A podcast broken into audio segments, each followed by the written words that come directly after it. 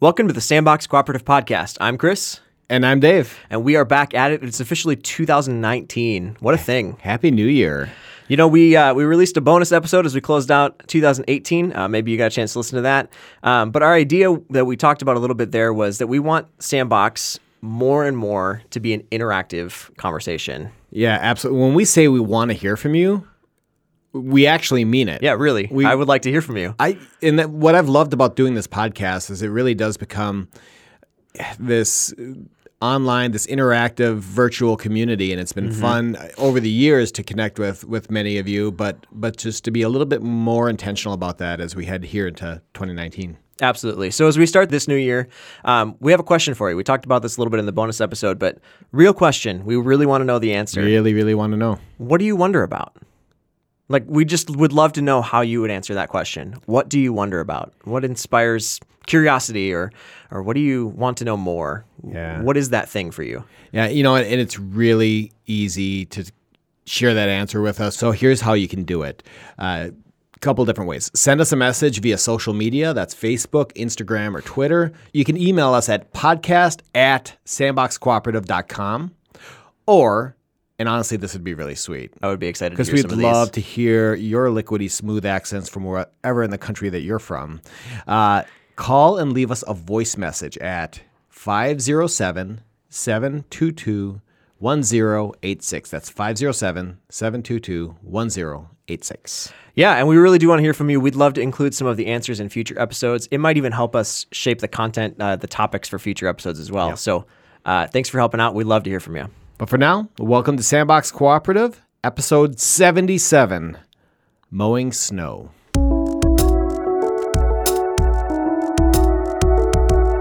Welcome to the Sandbox. So, a few years back, we had a particularly long, snowy winter. Yes, it was bad. the kind of snowy winter that Chris loves. You should see Chris. He often is walking around here, whatever time of year, in shorts and flip flops. Yep. Actually, that year you were wearing long pants and boots. Yeah, it was not good. It was terrible. And I know we have listeners all over the map here, but when I say the words bad Minnesota winter, what images come to mind? Got it? Close your eyes. Got it? Good. Now make it even worse and never ending with everything dying all around us. Are you with me? By early spring, March, or eh, it's like maybe March or April, we, we got that late soul crushing snowfall that makes us question all of our life choices that led to that moment. And at that precise moment, there was this guy nearby us who posted a video that went viral. He would not let his soul get crushed.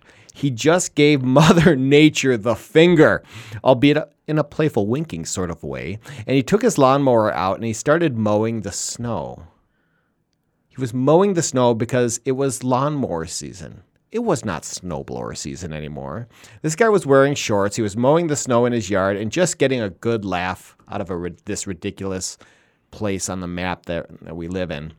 And we're gonna post a video of this. To Yeah, the, you gotta to see the this. show notes. It's really good. Yeah, but here's the thing: mowing snow isn't necessarily harmful. A little bit crazy, a little nuts, a little bit. right? But taking a deeper dive into this image, there is a time for mowing, and there's a time for snow blowing, and we have a lot of power and agency for many things in life. But we can't control the seasons by our sheer will or grit or, or gutting it out. And this is true in life. Sometimes seasons have ended and we're still mowing the snow. Facts be damned, we won't change for anything. Maybe a relationship ended, you graduated, you changed jobs, the kid left home, life has changed, but you're still holding forth like it's the same old thing. You are still mowing the snow. Yeah, you know, it's the second week of January, and even though it's four, well, today it's not, but it's been 40 plus degrees outside, it's definitely not spring. It is not spring by any st- stretch. And with that in mind, today would not be the best time to get started planting the garden. At least not, you know, if you want to have any vegetables to harvest in the summer and fall. yeah, you, you, you could. It, you need a jackhammer to get through the. right, right. Just like mowing snow, it's it's the wrong season for that. Um, but think about it for a moment. When have you felt like you just weren't ready to let go of something? Like, have you ever felt as if no matter how hard you were trying, it just wouldn't click?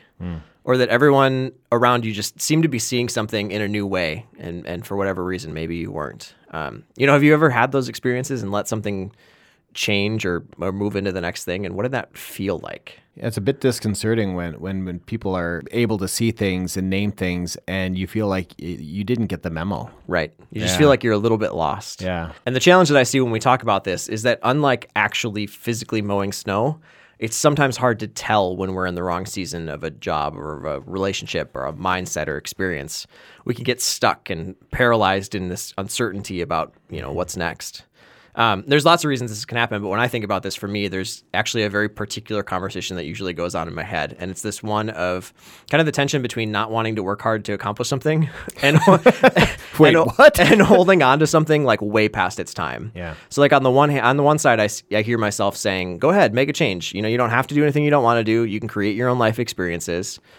And on the other side, I hear this echo of my dad, who on a number of occasions, and honestly, for the most part, very wisely, told me, sometimes you have to do things that you don't want to do in order to provide for yourself. And when I think about that, they're both really complicated ideas, but to some extent, they're both true and helpful. And if your inner monologue is even somewhat similar to mine, it's not hard to understand why so often we might be mowing snow. You know, honestly, once I started thinking about this idea, the mowing snow thing, with regard to holding on to things whose time has passed and not living into the new thing, I started seeing it everywhere. Yeah. And and I see it in all kinds of places. It happens nationally with this, you know, like the whole "Make America Mm-hmm. Great Again" slogan. Let's turn back the clock and go back to another time in our shared imagination. Pretend like things in society haven't somehow changed. Right, right. It, it happens in communities. It hap- happens personally too. you know, when we started thinking about this, like thinking about communities, those traditions, whether that's your family community or a church community or whatever, how many traditions actually aren't helping us?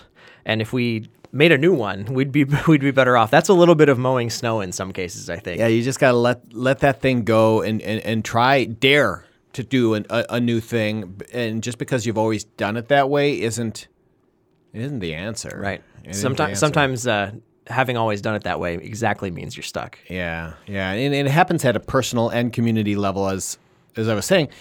And, and here's one that's kind of both of those things. Yeah. Uh, it was a few years back in our in our faith community that that.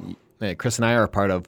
We wanted to be super explicit about how we expressed our welcome, and we are open and uh, we are open and affirming of LGBTQ folks, and we wanted to go through the process as a community to say that this is a safe place, that it's a welcoming place in the clearest, broadest, most intentional way possible.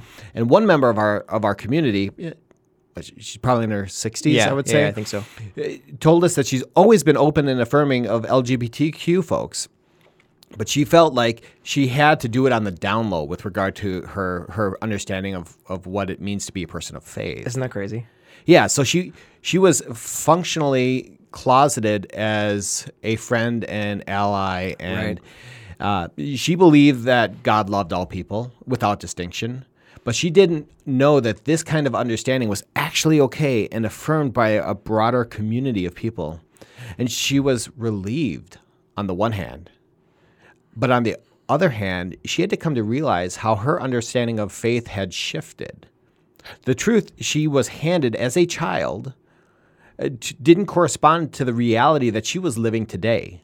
And she found that she had been pretending, looking the other way, ignoring where her understanding of and love of God and neighbor had, had brought her. Yeah, and I think unfortunately for a lot of people, uh, they may be in a faith community where they have to do that on a number of issues. They feel like, you know, they may exist in a in a spot for for them personally where they see something one way, but have to kind of hide that from from their community because they're not sure how that would go, or their or their community is saying something drastically different, even though it seems to make sense to them.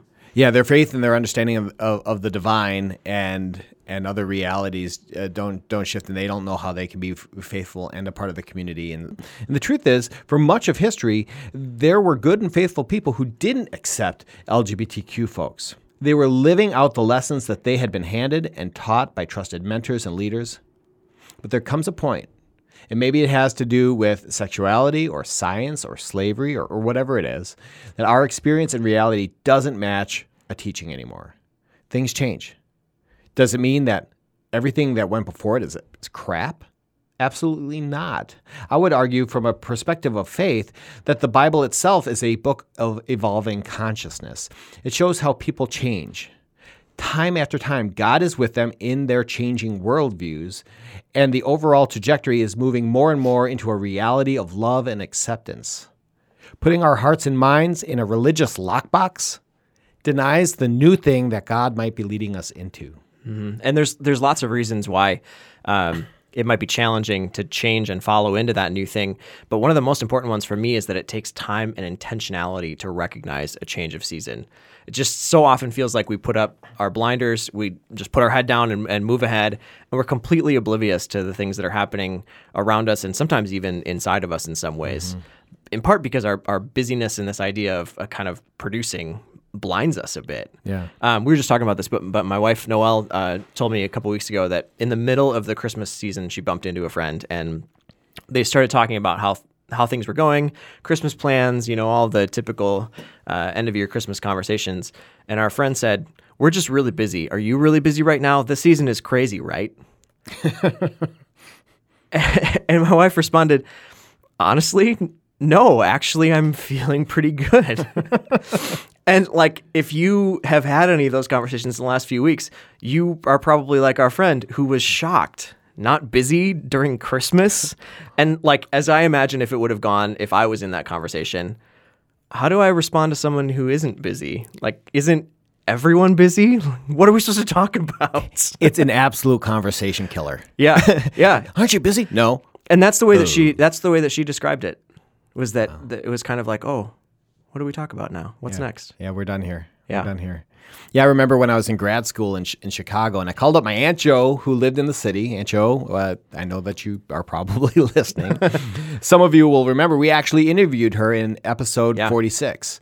Anyways, she asked me how I was doing, and I said, I'm busy and tired. And she responded, I'll never forget that. She responded, We all are. How are you actually doing? totally changed the way I respond to that question. It forces me to recognize that busy is a symptom. It's not the answer to the question of how am I doing? And first of all, having met Aunt Joe, I think that's hilarious. but second, it's a really good point. Like our value isn't how busy we are. And there are probably lots of reasons for us to rethink this whole idea of busy anyway. But the reason I think it's important for this idea of, of mowing snow and paying attention to that season change is that it's really hard to reflect on something and have space to actually look at it clearly when thoughts and ideas and deadlines and projects are all flying at us and making us feel overwhelmed. I just we don't often have a lot of room for margin. But if we want to know if we're stuck in the wrong season, then we have to have that space to look at it more clearly. It requires some distance, uh, perspective, getting off the stage and into the balcony so you have a better view of the action. So think about it. Where are you setting yourself up to have some space, to have some margin, a- a better pace? Do you have room to tackle the surprises, or are you distracted, maybe even stuck in a previous season? Now, the, the first step might be to step back and get a better look. And as strange as it sounds, this whole idea of mowing snow is reminding me of the dentist. The dentist. Yeah, just hold on. I'll get there. so I was at the dentist the other day, and unfortunately, actually back very recently. But um, you know, on its own, the dentist not necessarily that big of a deal. You know, it's not great, Yeah. but it's not that big of a deal. But it had been a long time since I'd been there, and we're talking years, almost double digits. Don't judge me. Anyway, I'm judging a little. I know. I know you are. But even though I knew how much I probably needed it, right? How much I needed the the care and mm-hmm. to take care of that part of my health, I just didn't want to go. I had worked up this image in my mind of how bad it would be. Um, and it became harder and harder to want to get back into that routine and take care of that aspect of my health. But as it turns out, our dentist is great. And it was a really great experience considering it's the dentist. but part of it is getting over that fear. Uh, and for me, that fear of what was in my mind. You know, sometimes we get, we really get paralyzed by that fear and stuck in a season we actually don't belong in. Yeah. Um, and getting into the next season might just mean a really, really simple step. And it also gets easier with practice, um, which that idea of practicing change is, is pretty important at helping us be sure we aren't stuck in the wrong season for too long. And when we learn how to watch for a new season, the next ones become a little bit easier to notice. So we actually sat down with our friends Julie and Charles, who both have backgrounds in spiritual direction, to talk about just that. And we'd love to share some of that conversation with you. So we're sitting with our friends Charles and Julie. Uh, Charles and Julie have both been on the show a few times before, but they've, they've done a lot of thinking about something called thresholds. And we've had conversations, you and I, Chris, with, with them before, and just wanted to share this conversation about thresholds with, with our listeners today. Yeah, so I think as we're talking today a little bit about uh, once you've gone through something once, you can maybe take some lessons uh, and move through into the next thing with with those lessons. Maybe that might be an okay place to to get into this idea of thresholds. What might you have to say about that? Well, uh, threshold, uh, walking from one room to another, one world to another. Um, uh, the first time can be scary if you're uh, uh, walking from a uh, lit kitchen farmhouse room out into the the dark. you, you've lost your bearings. Uh, but once you realize, okay, I'm different world, different rules, and uh, oh, now I can see the stars, you begin to uh, sort of embrace that. Uh, oh, I've, I've walked into a, a different uh, different world with different rules, and um, can be exciting as opposed to being frightening. Hmm. Yeah, and I think there's a trust element maybe that you gain as you move along. Um, that you know it will be okay. That you trust yourself, you trust God, you trust the universe to kind of open to new things, and that that that will be okay. So it's kind of fun. Yeah scary and fun at the same time. Sort of like walking into a room and it's uh, it's a surprise birthday party for you. And if you're if you're an introvert, that's kind of scary. But uh, but if you knew this was coming, uh, you're all prepared for it. And okay, I, I know to act surprised and I know how to function. and I think that's with uh, um, thresholds. They can be illness. They can be uh, things that just I didn't plan on this. But if you realize, no, no, uh, I, I'm I'm walking into something which is safe. God's part of this and now I just have to okay, how do I uh, how do I open myself up to uh, allow God to be uh, uh engaged with me and, mm-hmm. and working here? Have you ever seen anybody kind of come to the threshold and then just kind of refuse to go through it and have it all go sideways? I mean, I, what does that look like? It's in this uh, Olympic sport of uh, the equestrian. The, the horse comes to the uh, the, the, jump and stops, and the rider uh, goes flying. Right? Yeah. yeah. I, I think I think being ill can be a marvelous threshold. But if I'm spending my whole time saying, you know, just pray for me that I, I get out of here as soon as possible, I say, oh, I do want you to get out of here, but it, it's also a marvelous time to stop and, and, and think about where you're going. And, and so uh, I, I think illness can be either a golden time or uh, just you know close your eyes, hold your nose, and just try to get through it as fast as possible. Mm-hmm. I'm thinking about your language or your question now about stopping and not going through a threshold. And I'm thinking about, I was just doing some reading on beginner's eyes. Mm. And um, even to see thresholds is a skill, I think, um, that maybe we don't have for a while early in life mm. or we shy away from it. And yet, once we have that, it, it makes life more exciting. We become more resilient, creative, probably humble too. How, how can we develop eyes to see a threshold? Uh, you know, I think once you've gone through one, uh, then you begin to start piecing it together. Okay, I know the drill. Um, adding a zero onto our age 20, 30, 40, 50s, they're all thresholds. If you've made it through 40 and say, you know, uh, a lot of neat things happening before I was 40, but no, there's there's some good things. Once you get get your mind wrapped around that, then you begin to start looking around. Well, what's the good thing about turning 40 or turning 50 or turning 60? Uh, so it's it's if you've if you've learned anything at the first threshold, you can apply it to every other threshold and name it. Yeah. So when we're thinking in in this episode, when we're talking a little bit about um, this idea of mowing snow, uh, kind of either being unaware of the season that you're in or uh, unwilling to recognize and, and pay attention to, how would you say that thresholds can that idea of thresholds can help uh, move someone through? What kind of skills or or things to pay attention to might you suggest for someone who finds himself in that season? Well, well, certainly, uh, just being present to what is. It sounds really uh, simple, but it's not. Uh, you know, I'm thinking about the past and thinking about the future. No, right here, right now.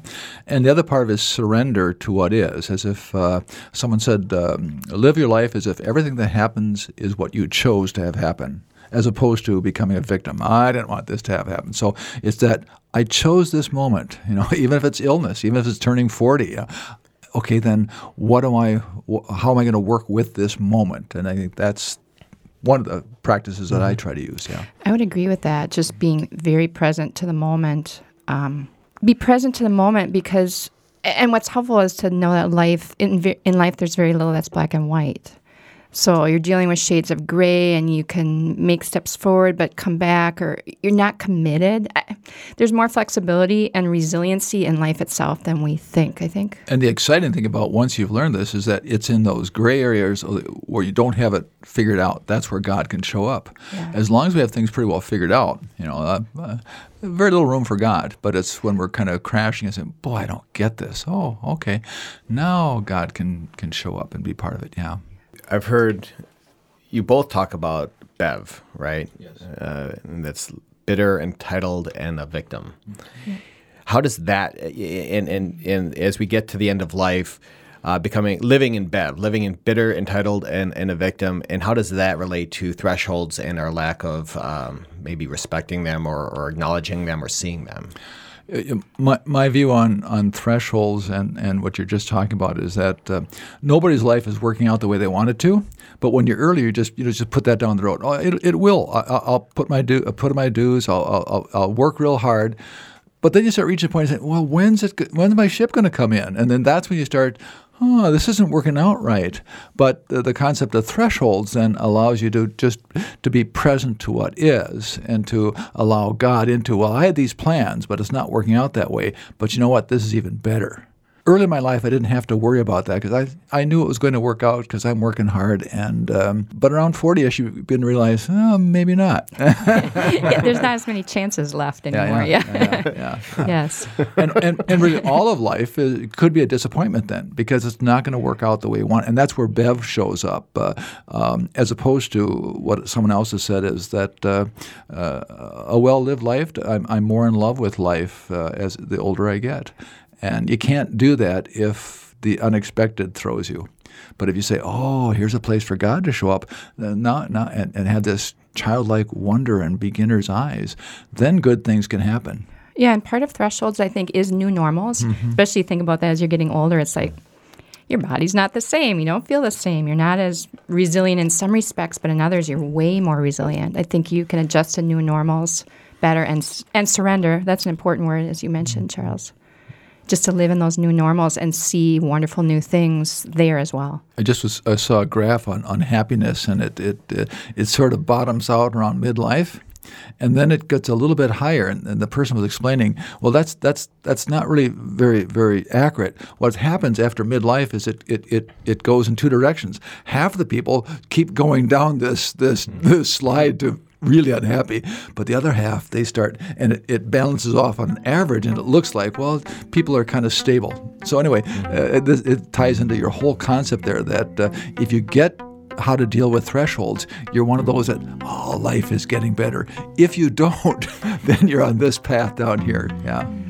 It's a cautionary tale.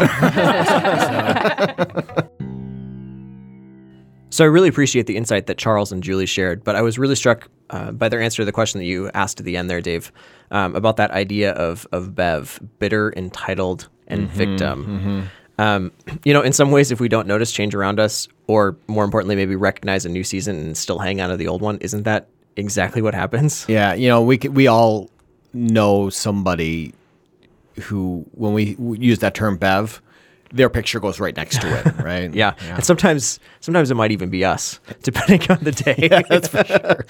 Absolutely. Um, but sometimes we're mowing snow because we think we're supposed to, you know, because we hold on to the way that someone told us it was. You know, it's just like your your story about uh, our, our welcome statement earlier. Yeah, you know that person in our community. I'm, sure she wasn't alone mm-hmm. in all of this, and it's it's okay to change and see things differently as we learn as we as we grow but if if man if you're if you're holding on to this uh, one idea that you know your maybe your faith community is saying this other idea that you've come to believe to be true you could be pretty bitter uh, bef- before too mm-hmm. long mm-hmm. yeah it's experiencing and and changing it's not only okay it's it's good and it's important right but it's not an easy process. No, no does, at least sure. it doesn't feel easy. Uh, It's maybe simple, but not easy. So as we begin wrapping up today's episode, uh, we just want to give you a few questions to ask if you feel like you might be mowing snow. These might be great starting places to get you thinking about it a little differently. So, how do you know if you're done? Uh, maybe ask someone, ask a trusted friend, uh, make some space to take a clear look. And what do you do in transition? You know, how do you know if it'll be okay? Think about that. What think about what conversations you might have with yourself and others, and how do you have those conversations honestly with what you're really feeling and seeing. And finally, how do you enter the next thing well? How can you prepare for a sense of openness in the next thing? And how can you maybe look at your next experience with some fresh eyes? So, over the years, I've heard and learned about something called a clearness committee. It comes out of the Quaker tradition, and I think it could be a way of getting unstuck, of seeing with more clarity about the season that you're actually in. The basic idea of a clearness committee is that you've got something to figure out. It's a problem to solve, a question you want to explore. You're not really seeking advice. You actually probably already know what you need to do, but you need help clearing through all the distractions and clutter to get where you need to be. They've been done about marriage, whether one should propose marriage to another, jobs, uh, moving, college, life, and health decisions of all sorts. As I understand it, you write a page or two about your question, your dilemma, what you wonder about, and then you share it with a specific group of friends. These aren't friends who always want to give advice, these are friends who are good at asking questions. Their job is to sit, ask questions, tough questions, and listen to you, observe your answers, your body language, your energy.